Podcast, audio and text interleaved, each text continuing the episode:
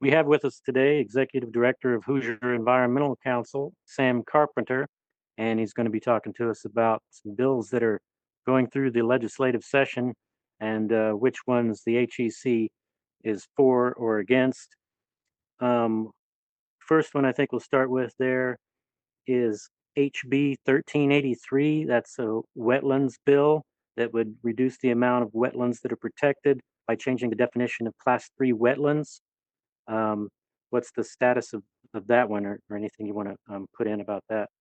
Well, yeah, you started with a big one there. Um, so 1383 is a kind of a a push on forward to further erode wetland protection in Indiana. This is um, uh, a fight that took up in 2021 on Senate Bill 389 that um, eroded some of the existing wetland protection at that time. This is a, a kind of a push on top of that.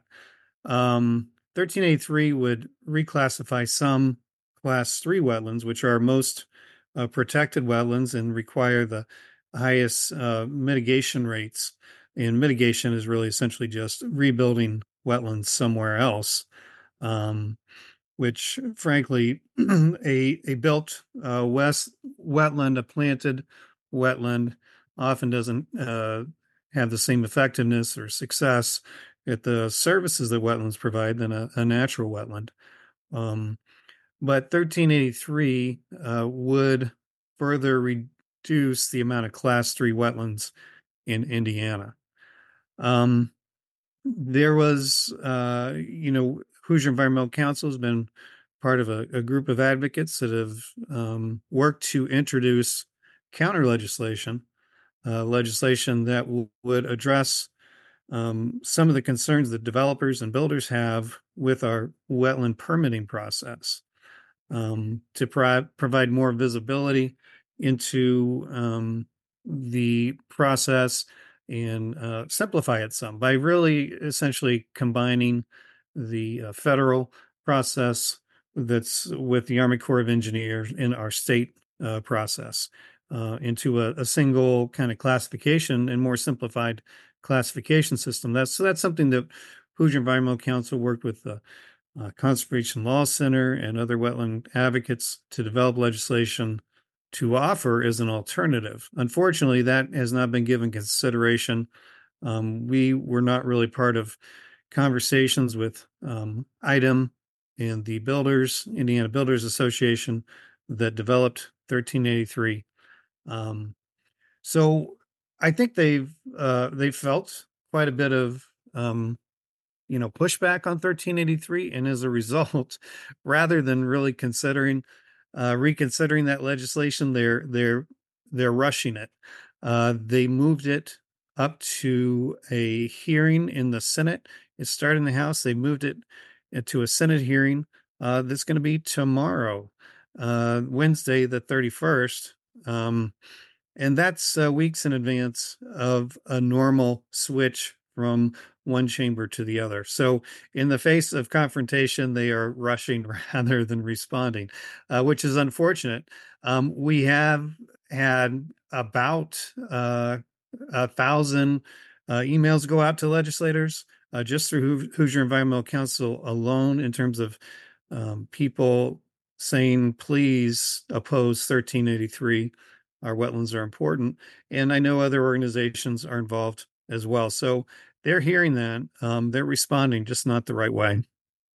And so, on the flip side of that, there is Senate Bill 246, which I believe is scheduled to be heard today, January 30th, Tuesdays, when we're talking. Um, and that's the one put forth by Senator Sue Glick of uh, LaGrange and Senator Blake Doriot of Goshen. Yeah. And, uh, that would extend the existing program, uh, the voluntary incentives, right?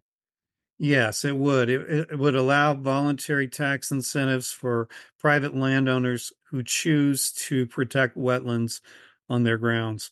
Um, so that is something that we're celebrating, we're supporting, uh, we're advocating for. And as I understand it, that hearing was today and it did make it out of that committee. So uh, that is a bill that um, will need to go to the full Senate chamber to be moved on over to the House. Um, but we appreciate that Senator Glick has put that forward um, and been an advocate for wetlands, and um, we're seeing some progress on that bill. It is good to see have those areas to uh, to celebrate and support uh, when we're faced with so many um, bills that actually uh, go the, put move uh, Indiana in the wrong direction toward environmental sustainability. One one other thing I'd like to add on about 1383. Um, so right now there is a proposed massive water withdrawal from the Wabash River over to Boone County Leap District. I've heard different uh, numbers in terms of the miles, but about 35 miles of pipeline that would uh, transfer up to a 100 million gallons of water per day to support a development in Boone County called the Boone County Leap District. Um, the Indiana Economic Development Corporation, the IEDC, has said that that water is needed to support uh, advanced manufacturing that they want to attract to that leap de- development. And and they say that central Indiana has a projected shortage of water. Uh, Indiana's water supply is not going to be able to keep up with our projected growth in central Indiana. So they say that water transfer is needed for both reasons. Um, as a result, the governor, Governor Holcomb, has um, asked for a study by the Indiana Finance Authority to do a comprehensive study of Indiana's water supply. So, at a time when our water supply is in question, um, we're looking to have to uh, transfer up to 36 billion gallons of water a year from one aquifer to the other. Um, our wetlands are under further uh, erosion of protection. Now, the reason that's important is because our wetlands are very connected to our aquifers. They recharge, they refill our aquifers. Our aquifers are very connected to our water supply. So, um, this is the wrong time to be reclassifying, uh, removing protection from our wetlands. Um, we really need to be focusing on our wetlands as being part of our comprehensive water strategy for the state. And so does, uh, I guess there are two bills, House Bill 1305 and Bill 2 that deals with uh, major withdrawal facilities. Does is is that to do with, with that project as well? Yeah. So right now we don't really have uh, any sort of regulation or permitting around water withdrawals. Um, major water withdrawals. Um, I'm not sure what the number is, is. Is, I think it's like 10 million gallons a day, or uh, or what is considered significant, um, are supposed to be reported to DNR, uh, Department of Natural Resources. There's just a uh, requirement to report it. There's no permitting or anything along those lines. So really, um, when you're withdrawing water, um, because it's coming from the aquifer, we're all connected. All our wells, all our water is connected underground through these aquifers. So it's not like it's the water on your land; it's really the water on everybody's land, um, or underneath it. And so there were uh, attempts by Representative uh, Negele um, and uh, Senator Deery, who are in the region that's impacted by the uh, proposed water withdrawal, uh, to offer legislation that would require some permitting around these major withdrawals and, and to start looking at developing a comprehensive plan for Indiana. Neither of those bills have received hearings uh, through the House or the Senate Utilities Committees. Um, that means they're uh, dead on arrival in the General Assembly. Um, so that's a, uh, frustration. Um, and those were attempts to uh, to deal with that issue, but they have not uh, been able to move forward. Mm, There's another one uh, to do with water issues. Uh, Senate Bill 259, uh, local wastewater and clean energy districts. Yeah, that's a bill um, by Senator Qaddoura that would allow, uh, um, as I understand it, I, I haven't seen the most recent copy, but would allow for Marion County to create these districts that would encourage investment in clean energy and clean water. From the clean energy standpoint, there's cost savings that come with clean energy, with renewable solar, um, that and, and efficiency uh, standards that can actually um, go toward the um, cost of the installation. So it would allow a funding mechanisms to uh, put those future cost savings toward the initial development and investment. Um, so that's something that's done in a number of states. And so that was a good bill that we supported. Unfortunately, uh, that one does not look like it's going to move forward in this session. Mm. Well, I see another one that you guys are for is uh, House Bill 117. And uh, I guess that's to do with grants for schools to do lead testing. Yeah, this is one of our uh, positive areas that um, uh, Representative Jackson has helped uh, move forward um, a bill that would allow uh, grants for lead testing for for schools and rem- remediation. Um, there's also another bill around lead that is uh, SB 5. It's a bipartisan bill that would allow easier access to lead service lines so and so that they could be uh, more easily replaced um, and and less costly in that replacement. Um, you know, Hoosier Environmental Council has been involved with lead um, issues through uh, uh, contract that we have with the Indiana Department of Health. Um, we have a program where we have been uh, educating, raising awareness about the importance of lead testing among young children. We're we're working, partnering with the NAACP and the Minority Health Coalition in the um, in 10 different communities around the state um, to encourage uh, lead testing among kids. Now, uh, preliminary results uh, we've had over uh, through our partners have had over 10,000 conversations, interactions with people, and we've seen over a 12% increase in testing in those communities where we're active. Um, and that's compared to about a 3% increase in communities that we're not active in. So, um, lead and health and child's health is something that's important to us. And um, we're seeing that, um, seeing some good things happening in the legislative session around lead health. Uh, you know, the the um, harmful impacts of lead poisoning among young kids as well. So we're encouraged to see that. And I believe that SB 5 has passed the. Yes, I think both of those bills are progressing.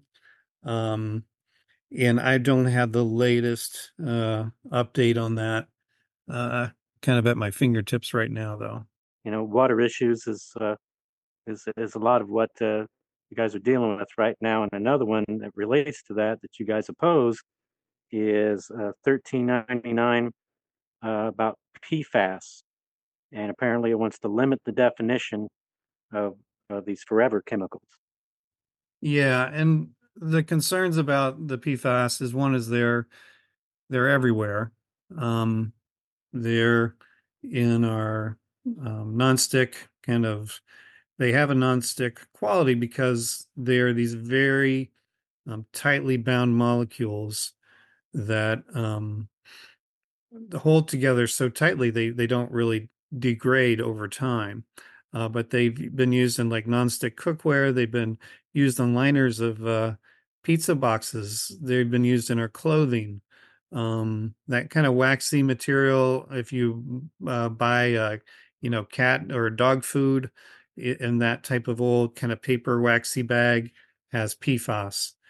Um, and uh, so there's um, there was a bill last year that required reporting on um, like blood tests on uh, firefighters that are exposed to PFAS through firefighting foam and uh, firefighting gear, and to monitoring monitoring their health. Um, and that was an acknowledgement that that PFAS are harmful. Um, they do have detrimental health effects, um, and that went through um, with uh, bipartisan support. Um, now, kind of as a result of that, um, getting ahead of any future potential regulation, um, this bill has attempted to limit the parameters or the definition of what PFAS material can be regulated, even though there is no state regulation of PFAS. They're saying, well, if there were a regulation, we want to limit it to this very narrow definition.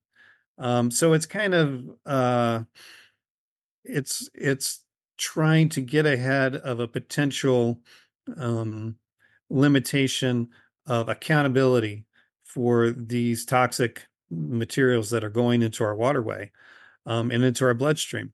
The the the reason they're called forever chemicals is because they don't break down. And so even though you might get very small exposure, over time they accumulate and they build up in your body, and that's when you start having these negative health impacts. So the Environmental uh, Protection Agency EPA is looking at federal regulation of PFAS.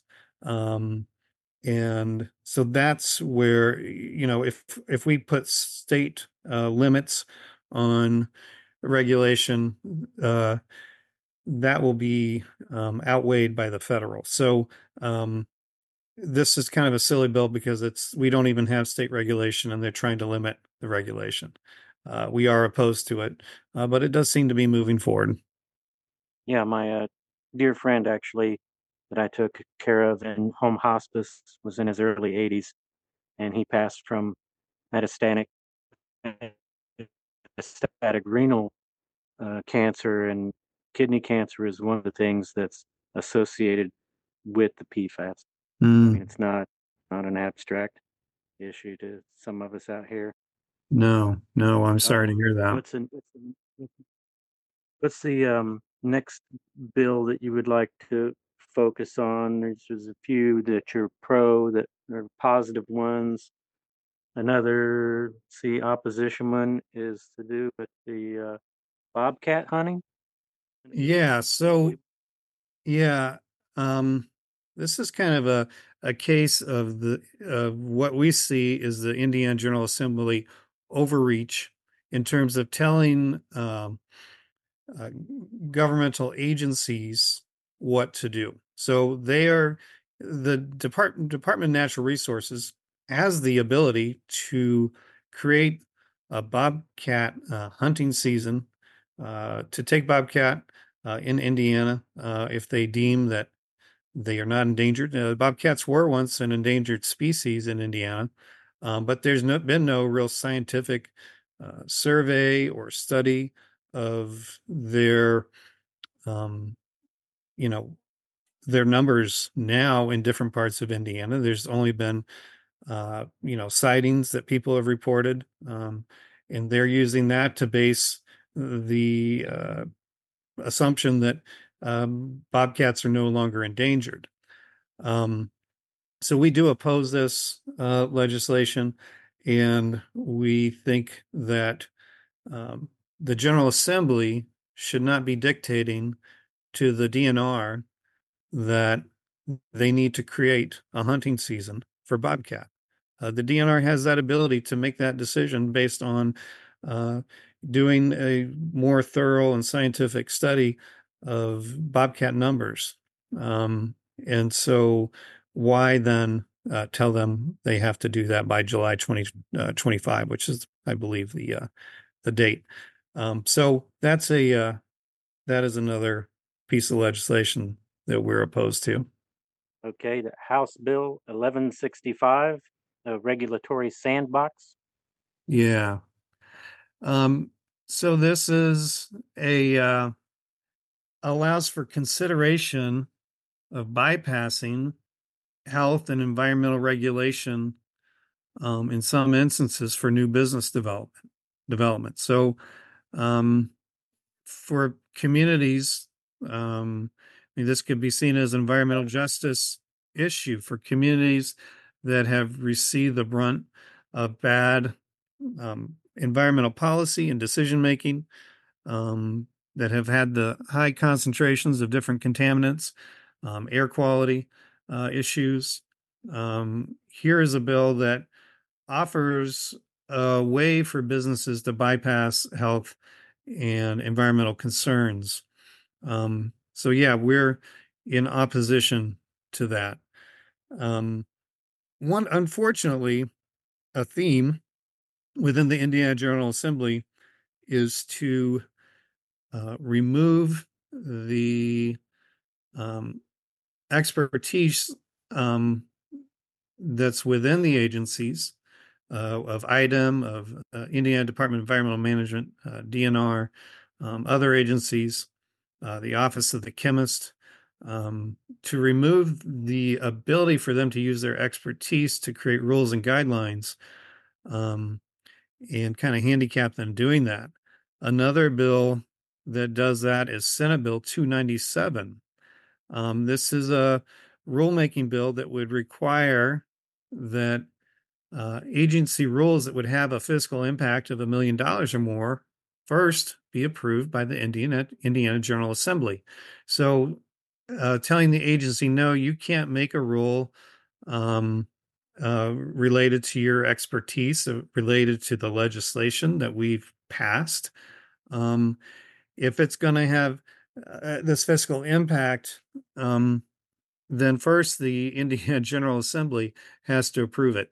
Now, I don't know about you, but I would rather have uh, people with trained professional expertise making decisions about uh, rules and regulations rather than our politicians who have to deal with you know a thousand different bills in a session um, they don't have the expertise to make those determinations.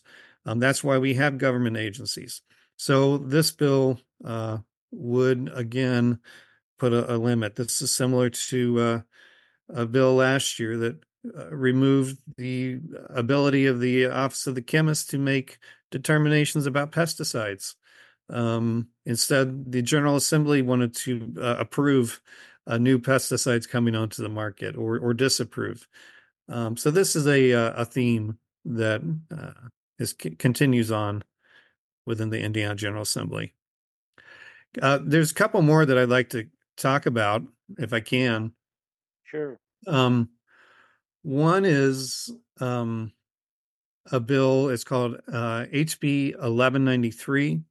This is a bill that Representative Hamilton put forward uh, to support uh, the development of community solar in Indiana. Unfortunately, this bill has not progressed. Uh, looks like it's not going to receive a committee hearing and uh, therefore uh, has died in the House. Um, but community solar is an opportunity for Hoosiers to benefit from clean renewable energy um, with a lot of the barriers taken away. So those barriers could be the upfront cost of buying solar panels and putting them on your home. That could be a uh, fifteen, twenty thousand dollar uh, investment. Uh, that's not uh, available. Uh, that's not an available option to a lot of uh, Hoosiers. Um, another uh, barrier is you might have a home that doesn't have a good roof for solar. You might have live surrounded by trees. Um, you might have a, a, a roof like mine that it's just an odd roof and it doesn't work very well. Um, or you might live in an apartment and you don't own a home. Um, so community solar um, is a way for you to benefit from renewable energy. And those benefits are one, uh, it's affordable. Uh, people who subscribe to a community solar plan typically will get 10 to 20% savings on their utility bills, on their electric bills. Um, there's no upfront cost to sign on. The um, other thing is that you get a, a clean power source in your community. And so you're not having the, you know, detrimental impacts of coal burning or fossil fuel generation um, on the uh, pollutants that they put in the air and our water and into our atmosphere. Um, so you have a clean source in your community. Uh, you have the investment that goes right into your community. Um, and that uh, smaller scale uh, solar development up to five megawatts um, gets connected to the local um, distribution grid. Any sort of connection that needs to be made or any sort of upgrades that need to happen to enable that are paid by the developer. Um, that means uh, utility rate uh, payers are not paying for that expense. They're not uh, covering uh, that expense.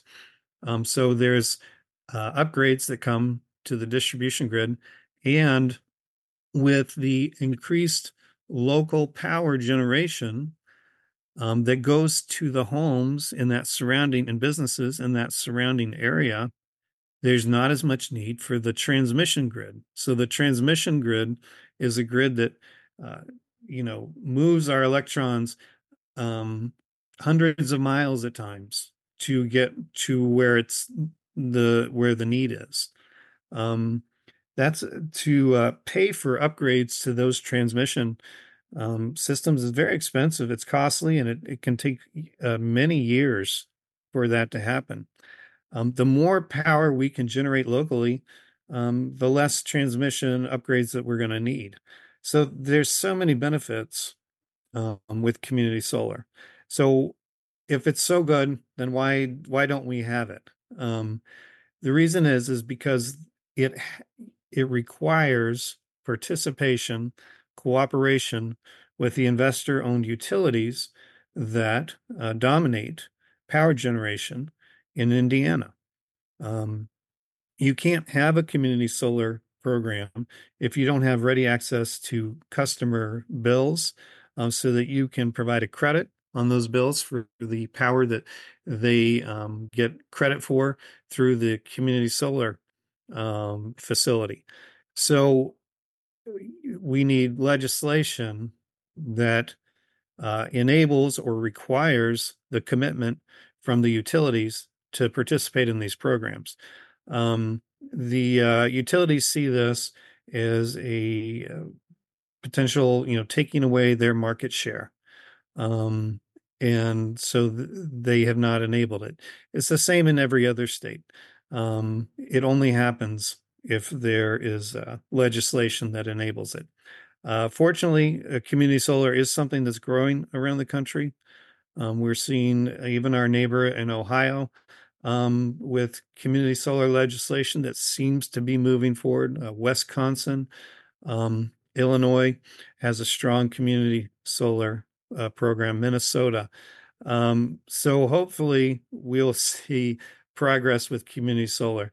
Uh, Hoosier Environmental Council is part of a coalition uh, called the uh, Hoosiers for Community Solar, um, and we're active participants in that and want to see um, bipartisan legislation, uh, you know, put forward in a future year to uh, get this moving forward.